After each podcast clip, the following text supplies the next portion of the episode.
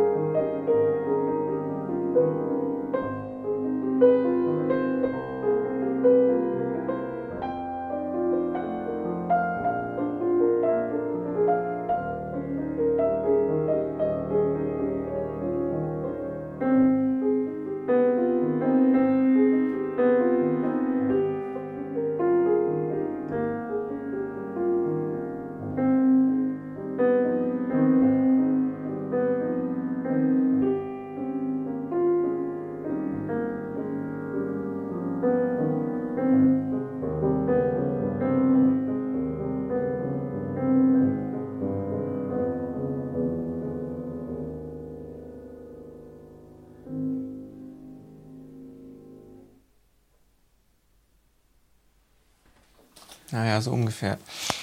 Ja, vielen Dank dafür. Herzlich willkommen ja. zu Klassik Viral, dem Podcast gegen den Corona-Blues.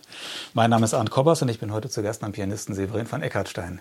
Ja, vielen Dank, dass ich hier sein darf. Vielen Dank für diesen musikalischen Anfang. Herr van Eckartstein, ich habe gestern, vorgestern nochmal auf Ihre Internetseite geguckt und da in den Terminkalender und habe gesehen, da war eine Menge drin für die Monate November bis Februar. Sollten Sie spielen in Brüssel, in Jekaterinburg, in St. Petersburg, in Paris, mehrmals in den Niederlanden, in Mönchengladbach, in Luxemburg, in Moosbach, in Bremen, in Bamberg und bis auf die drei Konzerte in Russland alles abgesagt. Ja. Wie fühlt sich das an, wenn dann plötzlich so die Luft rausgelassen wird? Ja, was soll man dazu sagen? Also das ist schon anderes Leben irgendwie. Damit hat man natürlich vor einem Jahr noch überhaupt nicht gerechnet. Also das fing ja jetzt genau an, vor einem Jahr. Ja, mittlerweile muss ich sagen, habe ich mich natürlich an diesen neuen Zustand ja, bis zu einem gewissen Grade gewöhnt. Trotzdem solche Absagen, gerade gestern kam noch einmal eine bedeutende Absage, äh, das tut schon immer noch weh. Und man fragt sich dann manchmal, ja, warum ähm, kann man mit dem Virus immer noch nicht besser umgehen? Ich meine, es, ja, es gibt natürlich verschiedene Untersuchungen und äh, auch schon ja, wissenschaftliche Belege, dass ja eigentlich äh, in solchen Konzerten, wenn es eben entsprechende Hygiene Konzerte gibt, also zumindest in den klassischen Konzerten, wo sich eh nicht viele Leute begegnen, beziehungsweise die in gehörigen Abständen brav nebeneinander sitzen, dass da eigentlich nie etwas passiert. Und, aber gut, man muss sich der Politik beugen mhm. und man muss jetzt mit diesen Dingen leben. Ja, also die letzten Monate waren jetzt nicht unbedingt angenehm und es gibt immer wieder äh, Konzerte, die man wirklich gerne gespielt hätte, vor allem wenn man auch das Repertoire sich die ganze Zeit aneignet und immer los frisch hält und vorbereitet und natürlich auch seine Konzepte hat ähm, für die nächsten Monate und Jahre und dann wird einem immer wieder so der, der Strich durch die Rechnung gemacht. Das ist erstmal nicht angenehm. Allerdings, man lernt auch damit umzugehen und äh, irgendwie trotzdem kreativ zu bleiben und sich immer wieder neue Dinge auszudenken, neue Programme, ähm, vielleicht mal ja auch der Website was zu tun, neue Strategien entwickeln, was auch mhm. immer. Mhm. Vermissen Sie denn oder genießen Sie normalerweise das Leben als, als reisender Virtuose? Meine, viele Musiker stöhnen ja eigentlich drüber und sagen, genau das Reisen ist das, was keinen Spaß macht.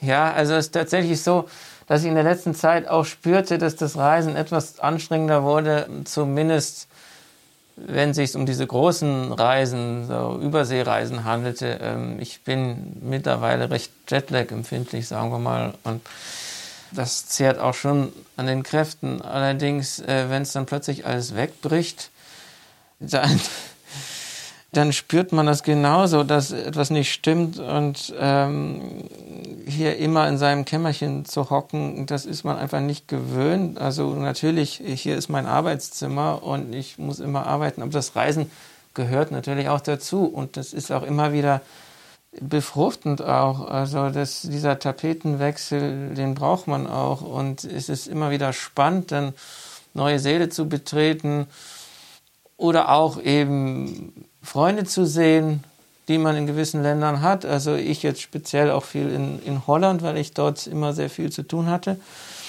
Ich hoffe, dass sich das auch bald wieder so fortsetzen wird.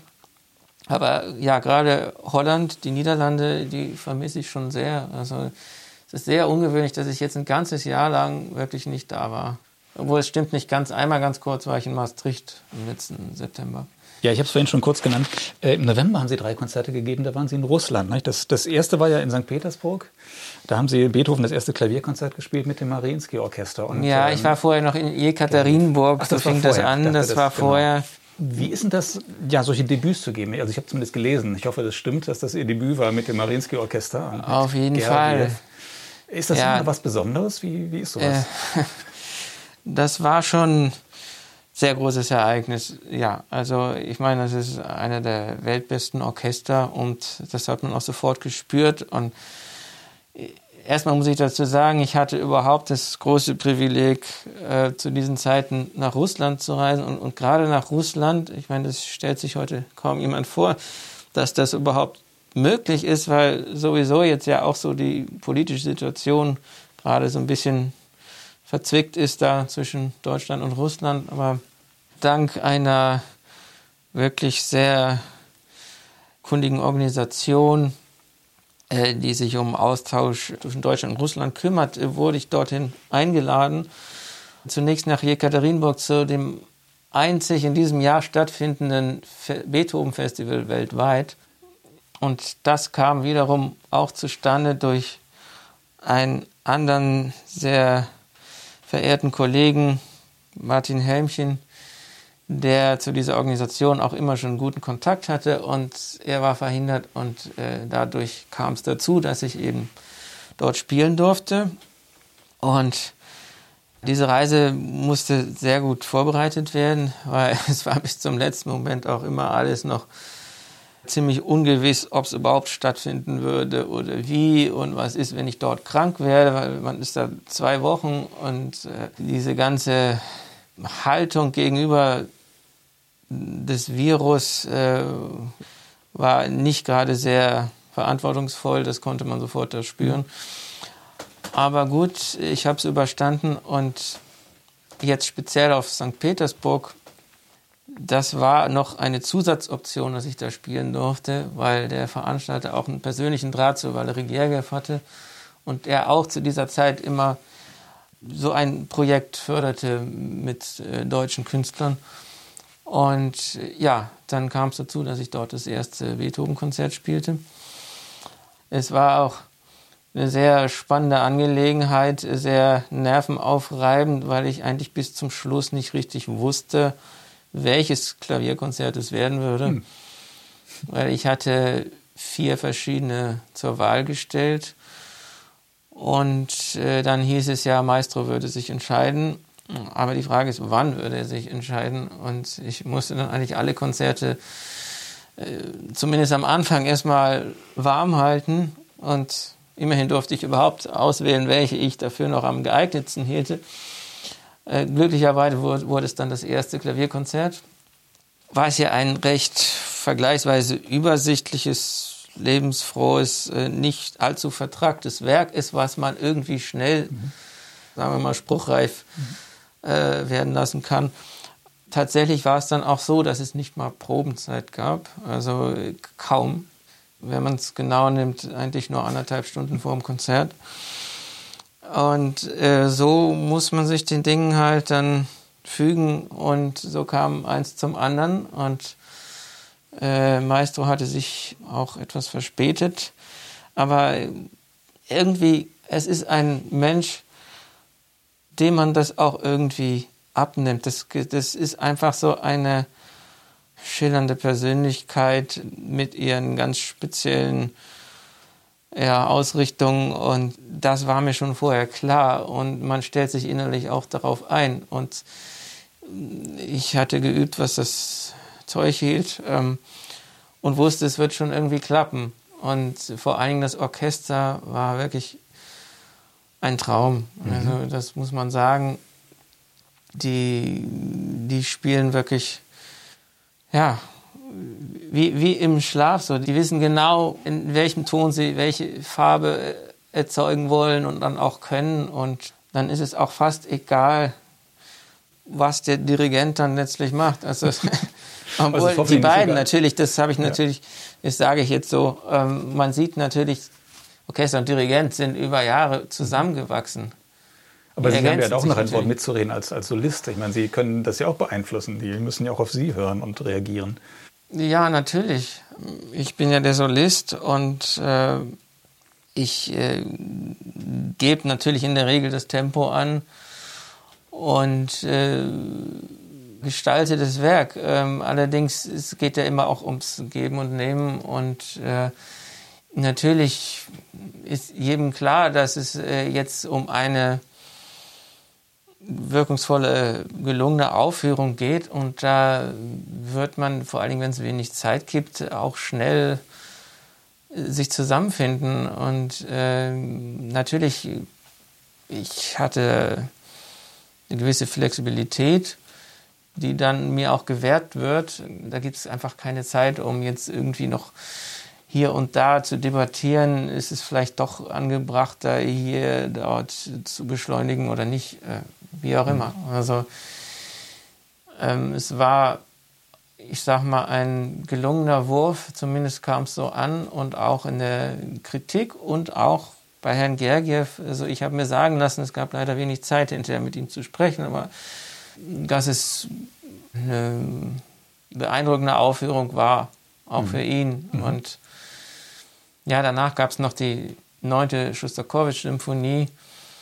Äh, es war so dass er danach noch Nachaufnahmen machen wollte, weil es auch eine Radioproduktion war. Und leider kam es nicht mehr zur Ausbesserung von vielleicht zwei, drei kleinen, nicht so perfekten Stellen. Äh, ich wurde nämlich gleich wieder zum Corona-Test gebeten und das Wurde mir vorher nicht gesagt. Mhm. Aber so war es. Aber welches der fünf Klavierkonzerte hatten Sie denn nicht angeboten und warum? Also wenn, es gibt ja nur fünf. Nee, nee, es, es waren noch andere Werke. Das war auch noch Prokofjew, so. Mendelssohn und mhm. so weiter. Also ich wollte jetzt nicht gleich Rachmaninow 3 anbieten, weil da war mhm. mir schon klar, äh, wenn da irgendwie was schief geht und dann in Russland gibt es einfach auch zu viel ja. Vergleiche. Ja. Und kurz noch ein Wort zu Jekaterinburg. Dieses Uralphila die mhm. Uralphilharmonie ist auch ein sehr gutes Orchester, ne? Mit dem Dimitri Liss. Ja, das ist ein sehr alteingesessenes, wunderbares Orchester. Und äh, so die haben auch einen sehr vollen, gesunden, gefühlvollen Klang. Und also es war auch spannend, mit denen das vierte Beethoven-Konzert zu spielen. Und einen Soloabend hatte ich dort auch gegeben. In wirklich einem sehr schönen alten Saal mit äh, besonderer Atmosphäre, auch äh, guten Instrumenten, zwei Flügel zur Auswahl. Mhm. Sie spielen ja normalerweise alle paar Tage, wenn man das so sieht im Terminkalender. Ähm, ja. Ist das gut, in so, einem, in so einem Flow drin zu bleiben oder ist es dann auch irgendwie ungewöhnlich, wenn man eben lange pausiert und dann, dann wieder auf die Bühne geht? Ich will ja nicht sagen, dass ich äh, wirklich fast täglich spiele. Allerdings, ähm, das Beste ist es vielleicht immer, ja, ich sag mal so regelmäßige Abstände zu bewahren, indem man immer wieder auf die Bühne kehrt und ähm, dann auch mit gewissen Programmen warm zu werden. Also es ist so, dass in der letzten Zeit ich auch sehr viel unterschiedliche Stücke gespielt habe und ähm, dass ich mich dementsprechend sowieso häufig umstellen musste und eigentlich für jedes Konzert mich sozusagen neu erwerben musste. Insofern gab es jetzt gar nicht so eine große Änderung.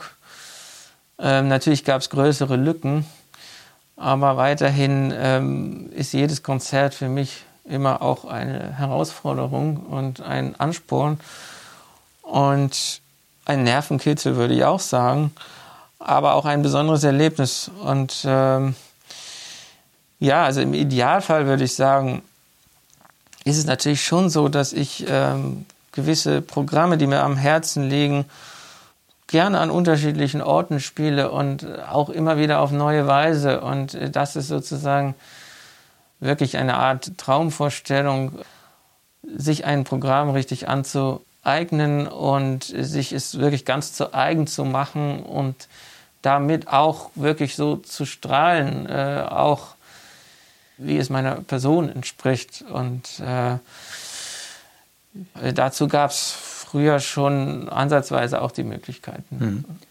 Das wäre jetzt auch meine Frage gewesen. Mhm. Ähm, diese 20 Programme, oder ich weiß nicht, ich habe sie nicht gezählt, wie viele das jetzt waren, die Sie da auf der Internetseite stehen haben. Wenn man die durchguckt, da sind nicht zwei Konzerte mit dem gleichen Programm. Das geht wirklich querbeet, spielen Sie vom Repertoire alles in den Soloabenden, machen zusätzlich noch Kammermusik mit Orchestern und so. Ja, warum ist das so? Ich meine, es gibt ja Kollegen, die dann äh, ein oder zwei Rezitalprogramme anbieten pro Saison. Das machen sie offensichtlich nicht. Ist das schon die Freude daran oder ist das, muss das so sein, weil es so viele unterschiedliche Veranstalter gibt, die alle ihre Sonderwünsche haben? Ich finde das faszinierend, naja, dass sie also, das so, so wechseln können.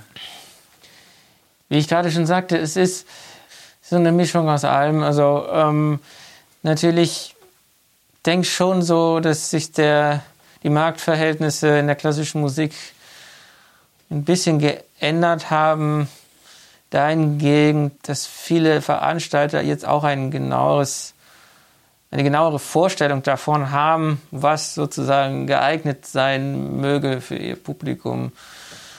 Und viele sind auch durchaus belesen und, und haben, zeigen ihre persönlichen Interessen und äh, dann kommt es eben auch so, dass man halt, wenn man an gewissen Orten spielen möchte, sich auch als Künstler dann ähm, möglichst vielfältig darstellen sollte und flexibel.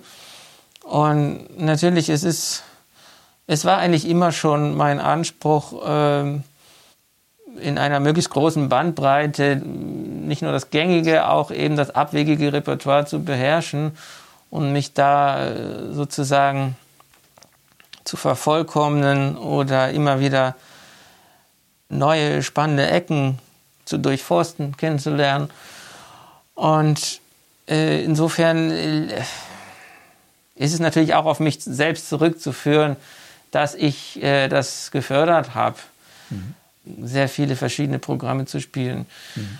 Natürlich, aber alles hat seine Grenzen. Also ich meine, es gibt selber auch noch viele Kollegen, die ich bewundere, ähm, die wirklich mit einer Selbstverständlichkeit alles, äh, also es gibt einige, äh, da, da wünsche ich mir selber auch wiederum, mir einige Scheiben abschneiden zu mhm. können. Es ist, es ist jetzt nicht so, dass ich damit sozusagen auch prahlen möchte, wie viel ich in meinem Kopf habe. Also da, da muss ich auch klar sagen, darum geht es mir auch nicht. Es geht darum, das Besondere der Werke, die ich mir ausgewählt habe, zu vermitteln und nicht sie perfekt, also äh, natürlich sie äh, wirklich gut zu beherrschen, aber nicht in dem Sinne, dass es darum geht, knallhart zu sein und sozusagen eine Pianistenmaschine zu verkörpern, die möglichst viel beherrscht. Nein. Mhm. Aber es ist trotzdem so, wenn Sie ein Stück einmal erarbeiten, dass Sie das im Kopf haben und dass Sie das dann auch sozusagen auf Abruf haben mit ganz kurzer Vorbereitung? Ich finde das faszinierend, wie Sie alle paar Tage wirklich komplett neue Programme dann spielen und ja, das gehört dazu. Ich meine, die, ja die Dinge, die man natürlich äh, vor 20 und auch 30 Jahren viel gespielt hat, da bleibt schon immer irgendwas haften. Und natürlich versuche ich das auch wieder ja, mit anderen Dingen zu kombinieren und neu aufzuwärmen. Und auch das macht eigentlich Spaß, weil man dann ja wieder neue Sichtweisen über die alten Stücke gewinnt. Man sagt mir so nach, dass ich eigentlich sehr schnell lernen kann, vom, vom Blatt spielen kann. Das stimmt auch.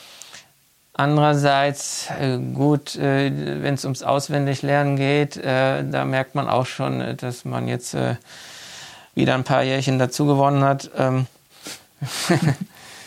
ist alles menschlich letztlich. Mhm. Ja, Sie sind einer der wenigen wirklich sehr, sehr guten Pianisten, die das ganze Standardrepertoire eigentlich drauf haben und spielen und noch viele Raritäten. Sie machen eine ganze Menge ungewöhnliche, unbekannte Sachen dazwischen. Was reizt Sie daran? Es gibt ja so ein Riesenrepertoire, das eigentlich schon, schon sozusagen Standard ist. Damit kann man ja schon sein Leben erfüllen. Was reizt das Sie ist wohl wahr. noch ja. in diese ganzen Ecken zu gehen und zu stöbern, da überall noch so Perlen rauszugraben? Ach, das hat sich so im Laufe der Jahre entwickelt. Also das fing vielleicht so an, ja, nach meinem letzten größeren Wettbewerbserfolg, dass ich eigentlich äh, meine Liebe zu Nikolai Mettner, eigentlich für mich einer der wichtigsten russischen Klavierkomponisten überhaupt entwickelt habe. Und äh, das waren ja damals wirklich noch Raritäten.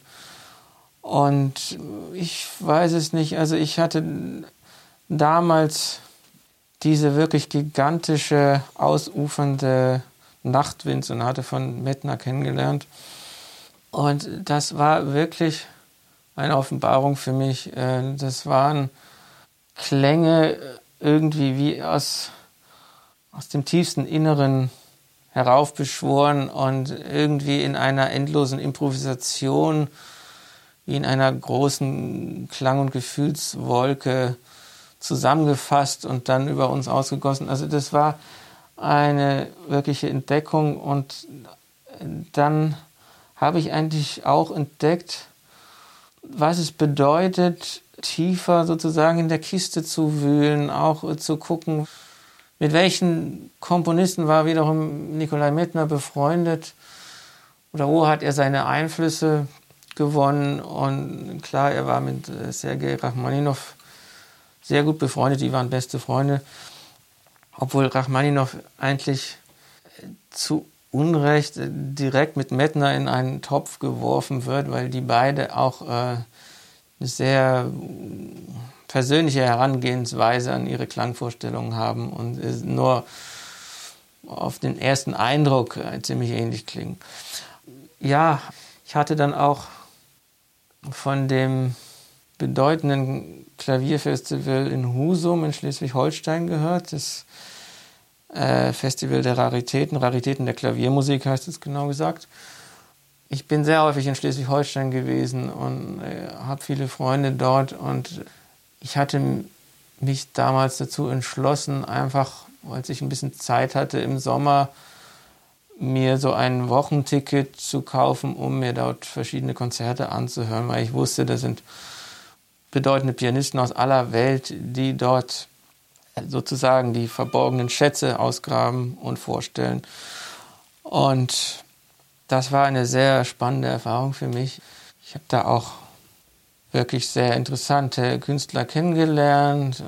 Cyprien Katsaris und äh, Marc-André Amelin, den kannte ich vorher auch schon ein bisschen und äh, das war für mich sehr wertvoll. Ja, und dann ist es mir gelungen, dann auch zu dem Leiter des Festivals Kontakt aufzunehmen. Ich meine, es ist äh, ja auch jemand, der selber viel Klavier spielt und äh, genau Vorstellungen hat, wie er so seine Programme konzipieren möchte. Das war dann auch nicht so ganz einfach, dazwischen zu funken. Allerdings hatte ich auch dort bei dieser Gelegenheit einen ganz besonderen Menschen kennengelernt. Ähm, einfach einen wahnsinnigen Musikliebhaber, Liebhaber der Klaviermusik, einen älteren Bayer aus der Nähe von Augsburg, der einfach seit Jahrzehnten alle möglichen äh, abgefahrenen Klavierstücke, äh, die Noten davon sammelt und äh, speziell auch Klaviertrios, Quartette und so weiter. Und ich hatte mich mit ihm angefreundet und dann auch die Gelegenheit erhalten, ja, ganz viel Material auszutauschen und vor allen Dingen von ihm auch sehr viel zu bekommen. Und ähm, er hat mir immer wieder mal einen Stapel Noten geschickt, mittlerweile dann auch Online-Dateien. Und äh, das hat dann auch letztlich Spaß gemacht, zu gewissen Konzepten später auch äh, Programme zusammenzustellen. Obwohl ich jetzt auch nicht sagen würde, dass mich das ausschließlich interessiert. Also es geht mir nicht darum, jetzt hier und dort so ein paar möglichst abwegige Stücke zusammenzukratzen und dann irgendwie so ein Potpourri zusammenzustellen. Es muss letztlich auch Wellen der Dramaturgie, sage ich mal, darstellen, etwas äh, erzählen. Und dazu gehört auch, dass, dass ich natürlich auch gerne Werke aus der Standardliteratur dazwischenfüge oder sozusagen gewisse Bezüge aufzeichne. Kann man das irgendwie auf den Punkt bringen, was ein Werk haben muss, äh, damit es Sie interessiert und dass Sie es wirklich aufführen wollen? Oder gibt es vieles von dem, was Sie so sehen, wo Sie sagen, naja, das ist dann doch nicht, nicht ganz das Richtige? ja, also es ist so, ich, ähm, viele Werke hat man ja auch häufig noch gar nicht gehört. Von einigen existieren natürlich Aufnahmen, dann äh, hat man natürlich die Möglichkeit, da erstmal ein bisschen rumzustöbern, sich Klangeindrücke zu verschaffen, aber in den meisten Fällen existieren ja nur die Noten. Und mein Blick ist eigentlich doch recht geübt, dass ich sehr schnell auch vom Notenbild erkenne, was geht da ab in der Musik. Und äh, ist es wirklich, sag mal so ein eher nachplapperndes Geplänke, ähm, ist es, sind das irgendwelche Figurationen, die wiederum an bekanntere Stücke erinnern oder ist es etwas, wo man sieht, ja, beispielsweise irgendwo im Notenbild gibt es besondere Stellen, wo die Musik irgendwie innehält oder wo es äh, irgendwelche Brüche gibt oder wo sich eine Melodie ins Unendliche verliert, äh, beispielsweise. Es sind eigentlich so, ja, diese spontanen Dinge, die einem dann ins Auge fallen, wo ich denke, äh, oh, hier, das sieht spannend aus, diese Wendung, die ist ungewöhnlich und äh, man probiert das natürlich dann auf den Tasten noch aus. Und gut, das ist sozusagen der erste Schritt, das Notenbild zu beurteilen. Klanglich äh, erfährt man dann natürlich wieder neue Eindrücke und vielleicht werden interessante Eindrücke auch sofort wieder zunichte gemacht. Das ist sozusagen die zweite Stufe. Aber was für mich dann besonders ist, ist, wenn man spürt, dass in einem Werk sozusagen eine Weite entsteht. Also das ist sozusagen eine, eigentlich das Gegenteil von einer kompakten Struktur wo man so, sofort erkennt, aha, hier ist jetzt irgendwie Vordersatz, Nachsatz, äh, äh, die Melodie geht natürlich hier und dorthin. Nein, mich interessiert so die, dieses ganze doch sehr kunstvoll abwegige und äh, ich, ich, finde, da steckt dann doch sehr viel Potenzial auch in den Werken. Wenn man dafür so ein Gespür entwickelt, wo liegt dieses eben eher abwegige, dann finde ich es interessant. Aber würden Sie denn im Großen und Ganzen schon sagen, dass äh, sich Qualität durchsetzt oder auch durchgesetzt hat? Dass man sagen kann, das, was so das Standardrepertoire der Kanon ist, das ist im Großen und Ganzen schon wirklich ein bisschen besser als, als, als das, was man nicht kennt? Oder würden Sie sagen, es gibt eine Menge Sachen, neben Metner vielleicht noch einige andere, wo Sie sagen, eigentlich gehört das in den Kanon rein, aber aus irgendwelchen Gründen hat ja, es nicht reingeschafft? Also es gibt sicherlich Werke, wo man sich wirklich fragt, ja, was war damit geschehen? Warum ist das vorher noch nicht populär geworden? Im Großen und Ganzen muss man natürlich sagen, es gibt natürlich viele kleinere, unbedeutende Werke, äh, wie ich vorhin schon sagte. Äh, da versteht man natürlich auch so ein bisschen, ja, das ist, äh, sind dann vielleicht eher irgendwelche Gelegenheitskompositionen gewesen oder dem Komponisten fehlt es dann einfach so an, ja, an dem Erfindungsgeist auch letztlich zu Recht Warum gibt es einen Johann Sebastian Bach, einen, einen Beethoven? Das waren einfach Götter der Eingebung und, und die hatten einfach diesen Instinkt für das Ursprüngliche der Musik und konnten das genial in Noten fassen. Aber ich finde, auch unter den Unbekannten gab es immer neuere und solche, die irgendwie etwas ganz Persönliches ausdrücken wollten und vielleicht auch nicht die Gelegenheit hatten, damit groß herauszukommen, weil sie halt nicht irgendwie in Kontakt treten konnten mit großen Gönnern. Und es gibt Komponisten, ja, beispielsweise wie, den ich ja gerade spielte, Joachim Raff, der hat ja ein, ein gigantisches Övre an Klaviermusik hingelegt und ich glaube, er war sogar Autodidakt, ich muss das nochmal nachlesen, äh, aber er wurde wiederum von Liszt durchaus gefördert, also auch sehr geschätzt. Und man merkt einfach, da ist jemand, der hatte das Material beherrscht. Natürlich nicht jedes Werk ist äh, ein großer Wurf, aber es gibt immer wieder erstaunlich äh, mitreißende Stückchen darunter. Und äh, warum soll man die nicht spielen? Oder mhm. auch irgendwie gleichwertig anderen größeren Werken gegenüberstellen. Mhm. Ja, Sie haben sowas ja auf Ihrer letzten CD gemacht. Da haben Sie Debussys Image äh, kombiniert mit einem Werk, das ich noch nie gehört hatte, ähm, von einem Komponisten, dessen Namen ich auch noch nie gehört hatte, nämlich Gabriel Dupont. Das Haus in den Dupont, Dünen. muss man sagen. Dupont war jemand anders. Das war Chilis, äh, Gabriel Dupont. Ach, Dupont mit N. Das Haus in den Dünen. Wer ja. war denn das und was ist das für ein Werk? Ja, das ist, das ist ein ganz tolles Werk. Glücklicherweise hatte ich das entdeckt, auch durch einen Bekannten, der sich sehr gut auskennt. Und das ist einer von zwei großen Klavierzyklen, die der Komponist geschrieben hatte, damals Anfang des 20. Jahrhunderts. Es ist ein Werk, ja, das, wie der Titel schon sagt, sehr naturverbunden ist. Und das ist auch etwas, was mich sofort angesprochen hat, so diese Ursprünglichkeit und Naturverbundenheit in dem Werk äh, und ein großer Bogen der eigentlich gleich von der ersten Note an gespannt wurde.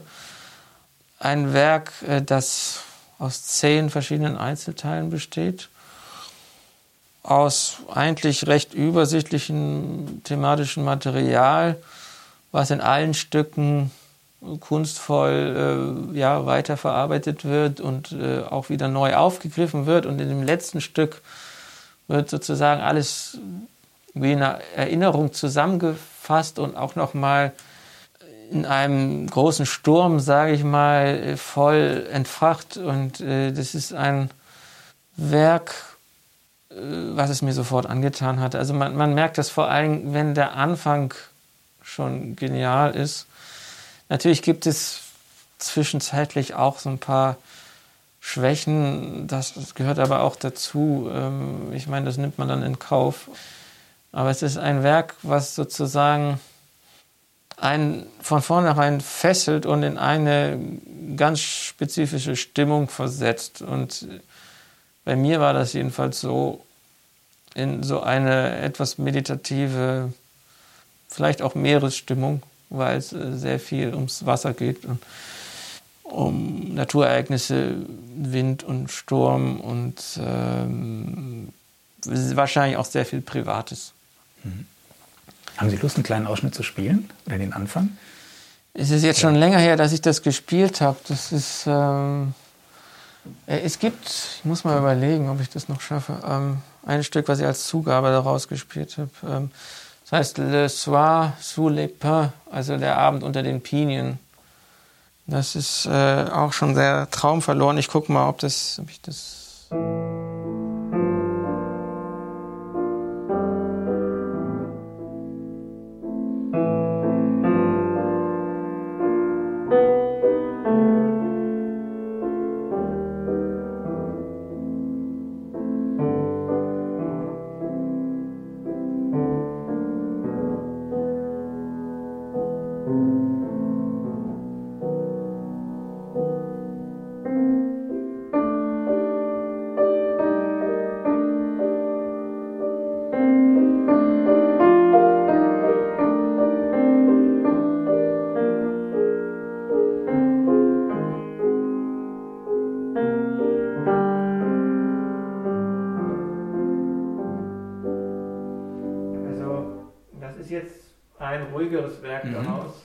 Schön. Es gibt natürlich zum Schluss gibt's eine Variation darauf. Ich, das, und kommt noch irgendwie so ein Rauschen dazu.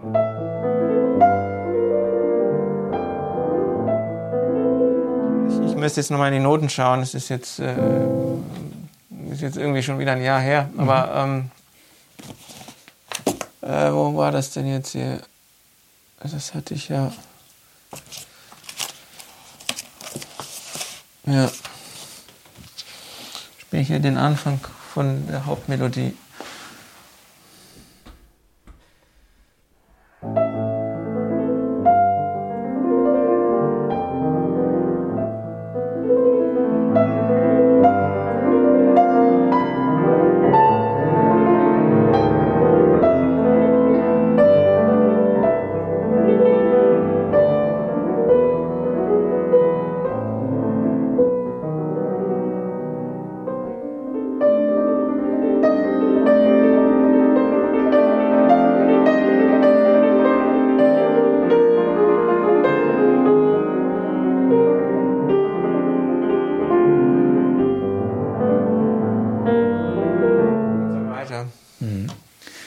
Gabriel Dupont in Frankreich bekannter oder auch nicht?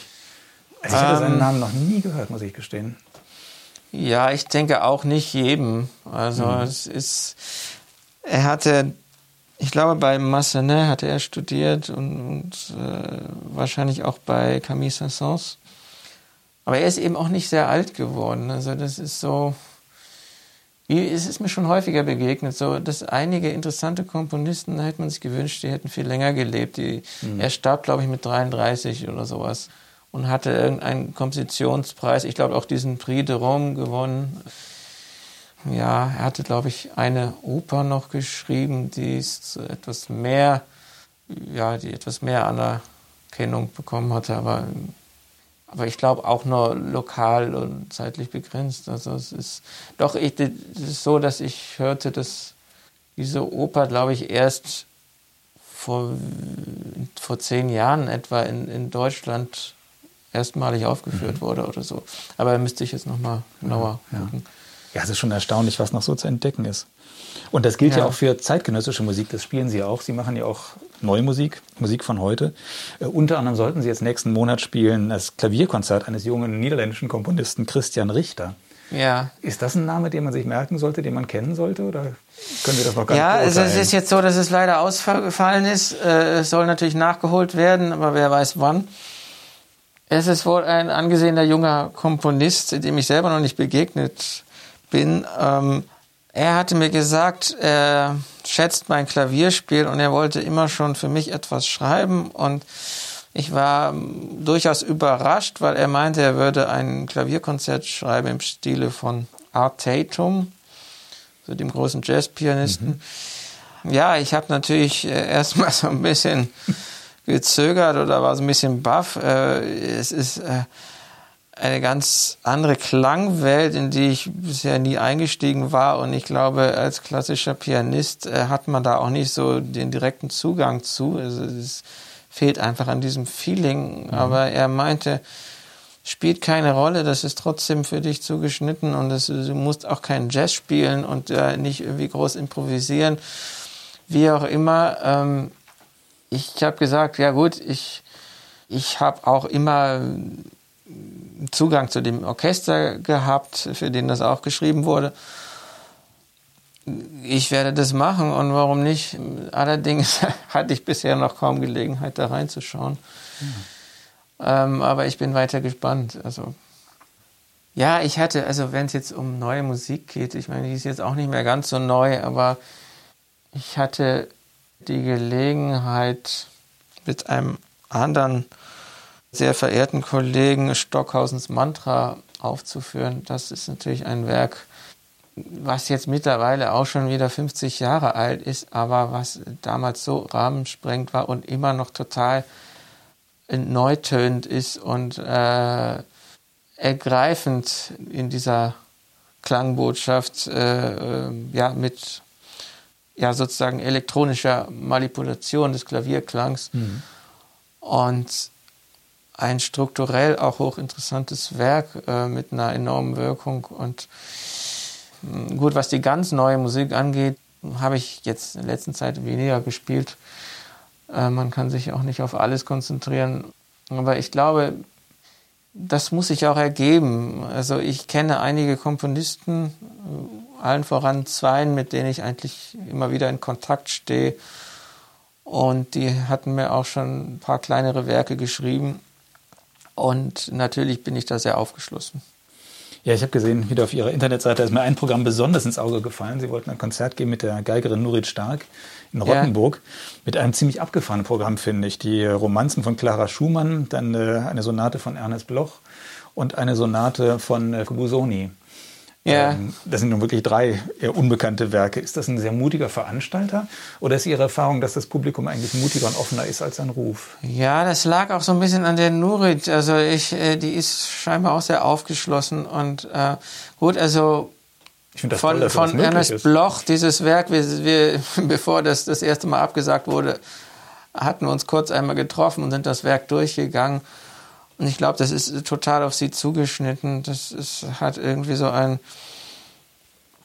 äh, ja, da, da, da, da weht so ein jüdisch-melancholischer Hauch und, und sie hat das einfach total bezaubernd hingelegt und äh, das Klavier ähm, fügt sich da genial mit ein und ähm, ich, mich hat das sofort angesprochen, dieses Werk.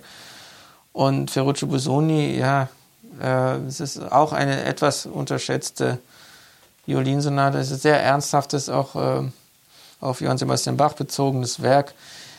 Ja, also ich finde es ein gelungenes Programm und wir haben das Glück, dass der Veranstalter das eben auch so akzeptierte. Obwohl äh, Ferruccio Busoni, muss man ja auch sagen, äh, ist ja auch mittlerweile nicht mehr wirklich ein Unbekannter. Also mhm. der der damals auch so Anfang des 20. Jahrhunderts äh, die klassische Musik neu geprägt, also ähnlich wie Schönberg, ein bisschen auf eine andere Art und Weise natürlich, mhm. aber ja, mhm. wird ja auch häufig im Atemzug mit Liszt genannt. Ja, wobei man den Klassikfreunden ja doch immer wieder vorwirft, äh, sie seien nicht offen für Neues oder neugierig, sondern wollen immer wieder bekannte Sachen hören und vielleicht auch so ein bisschen linsenleserisch gucken, wie jemand das anders spielt, aber an sich freuen sie sich auf das, was sie schon kennen und wollen das wieder hören. Und das ja. ist ja bei diesem Programm zum Beispiel überhaupt nicht. Ich denke mal, dass sehr wenige Leute. Naja, Clara Schumann akzeptiert man ja, weil man Robert kennt. Klar. Also klar. Aber die Musik hat man auch nicht im Ohr. Also sehr wenige Leute, denke ich mal. Aber es gibt ja auch immer so Zweifelsfälle, wo man gar nicht.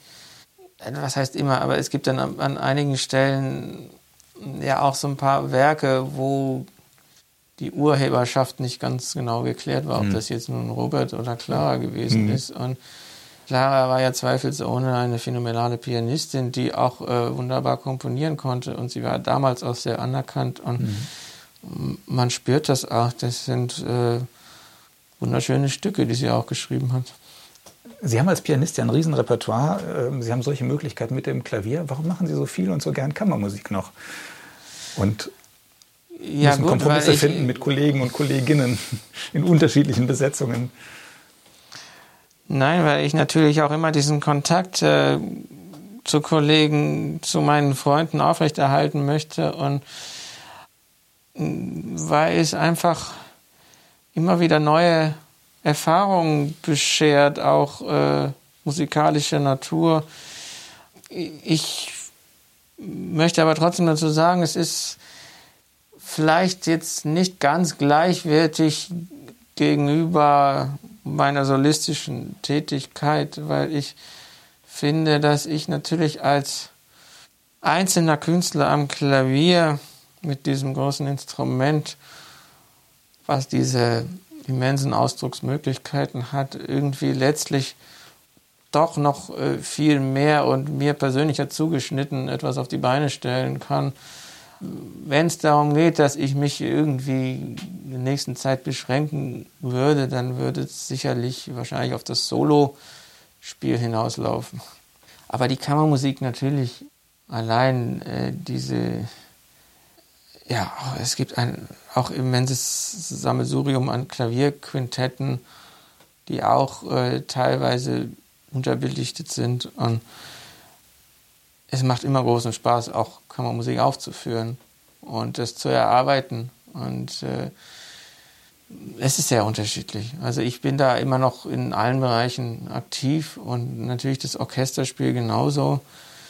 Das ist natürlich nochmal besonderer Nervenkitzel, weil es ist sozusagen alles äh, nochmal auf eine höhere Ebene gestellt im Sinne von einer äh, größeren Klangerfahrung und äh, vielleicht auch berauschender, weil man wirklich sozusagen als Solist nochmal im Vordergrund steht und gleichzeitig äh, aber ein gesamtes Orchester mit sich führt. Äh, das ist für mich genauso wichtig.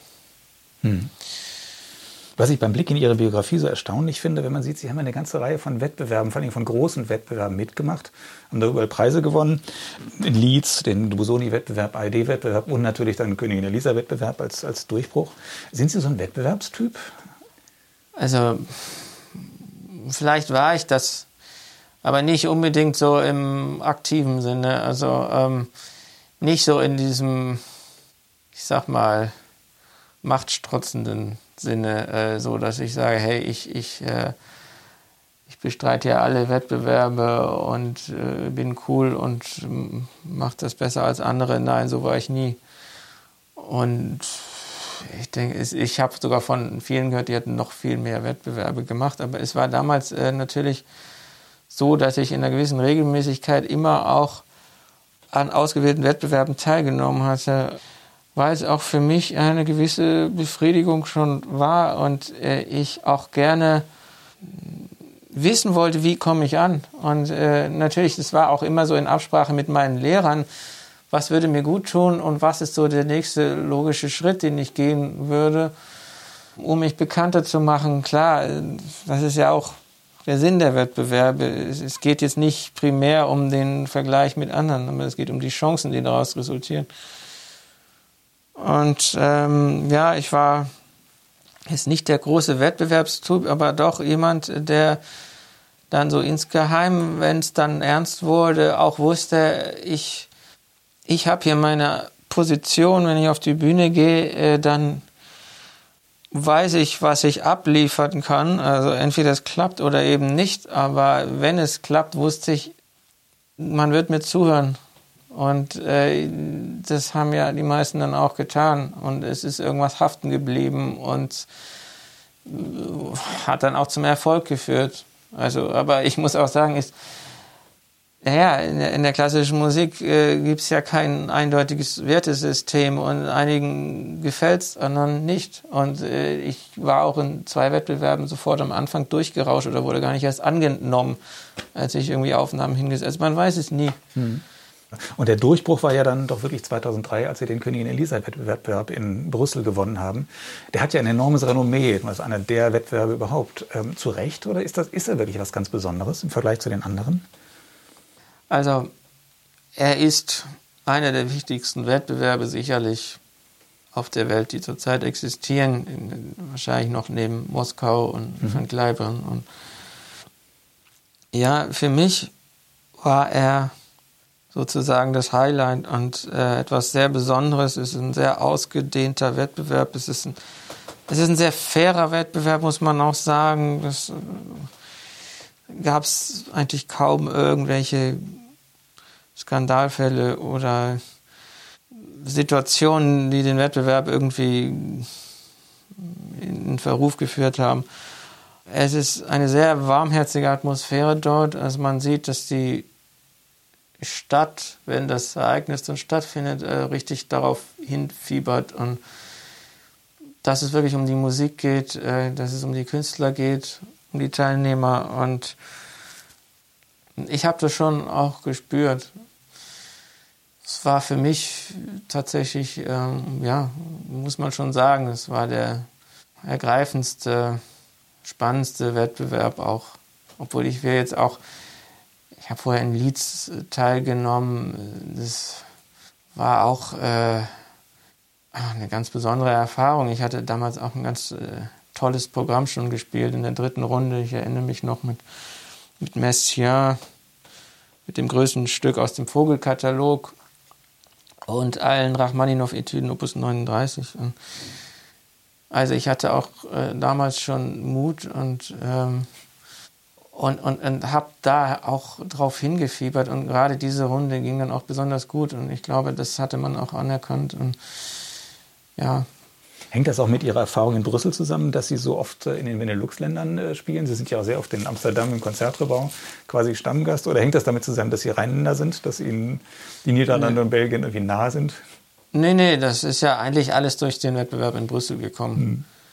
Also vorher war ich immer nur durch Belgien durchgereist, um nach Frankreich zu kommen. Aber dann äh, habe ich erst gesehen, was in dem Land überhaupt alles vor sich geht, was die für tolle ja, Musikzentren haben, auch äh, alte Schlösser in, in, in, Flandern oder irgendwie so kleinere Konzertorte, die ganz exquisit sind und, und überhaupt sehr viel für die Kultur tun. Also das war mir immer schon aufgefallen. Auch Leute, die die Musik lieben, die ja gar nicht mal ausübende Künstler, aber ja, irgendwelche gönnerhaften Personen, die einen zu Hauskonzerten einladen und äh, ja. Ganz zum Schluss vielleicht noch die Frage, wenn jetzt doch mal Sie der Corona-Blues überkommt und Sie irgendwie so ein, so ein Tal rauschen, gibt es eine Musik, die Ihnen da raushilft oder wo Sie wissen, die gibt immer Ihnen gute Laune oder macht Ihnen wieder Mut? Ja, also beim Spielen merke ich, dass es ist sehr häufig Nikolai Mettner. Ähm, der lässt einen so abtauchen und ähm, irgendwie die Zeit vergessen, zu sich selbst finden und hat was Tröstendes auch in seiner Musik. Ähm, viele würden wahrscheinlich auch erstmal denken, ja, das ist doch irgendwie einfach überladene romantische Musik, aber nein, äh, der war total sensibel. Also es ist jemand, der ein Gespür hatte für menschliche Regungen. Und aber gut, jeder Tag ist unterschiedlich und ähm, manchmal kann auch Debussy was sehr Bereinigendes haben.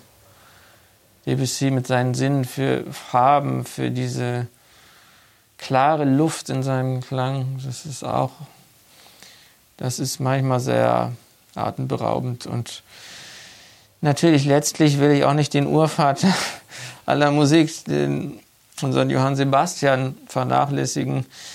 Ich bin vielleicht nicht so zu Hause bei der Barockmusik, aber was er uns für ein Övre geschaffen hat, ist etwas, was, äh, was man absolut nicht verleugnen kann in seiner Bedeutung und Wichtigkeit für alles, was daraus resultierend geschaffen wurde.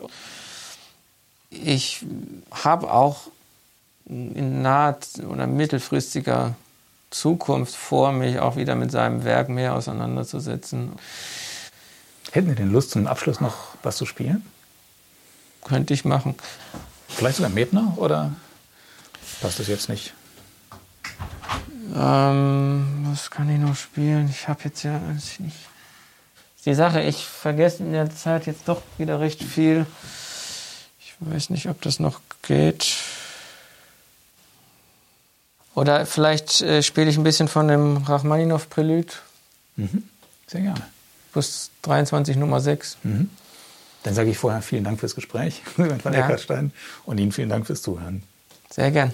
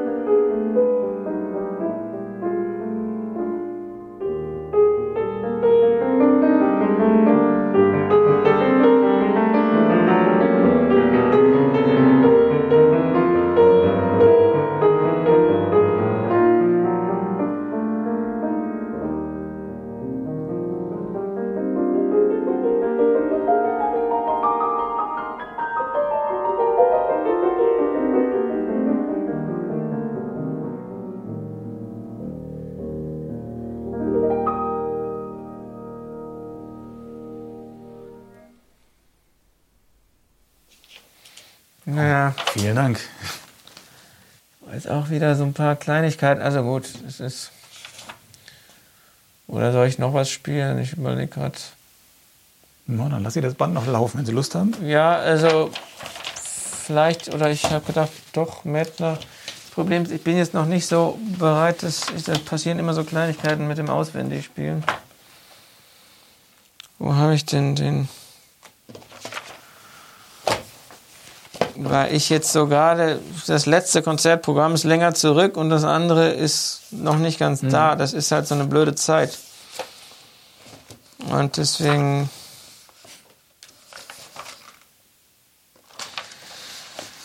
Wenn ich jetzt hier Mettner spiele, es kann auch sein, dass ich das, aber wenn ich jetzt umblätter, hört man auch die Seiten. Ja, das finde ich jetzt nicht so schlimm. Ja, ich meine, das war jetzt okay, aber ich. Das ist jetzt alles halt noch nicht so. Hm, Sie können jetzt auch nicht umblättern, ne? Ja, könnte ich schon. Bin ich natürlich wieder nah dran, ne? Ja, ich, ich spiele Tales of the Elves von Mettner. Mhm. Mal sehen, ob ich Also.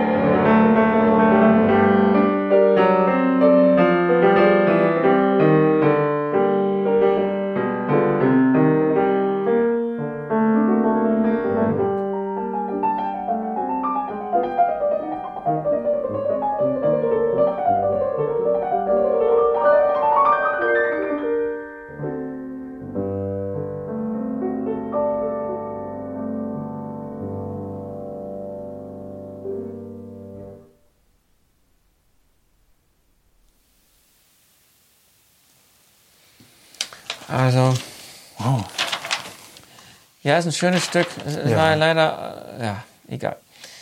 Also es kommt jetzt wahrscheinlich nicht so auf Perfektion drauf an. Nee, ich fand es trotzdem klasse. Ja. Ja, vielen Dank. Vielleicht ist es interessanter, den Mettner zu nehmen als den Rachmaninov. Ich finde beides sehr schön.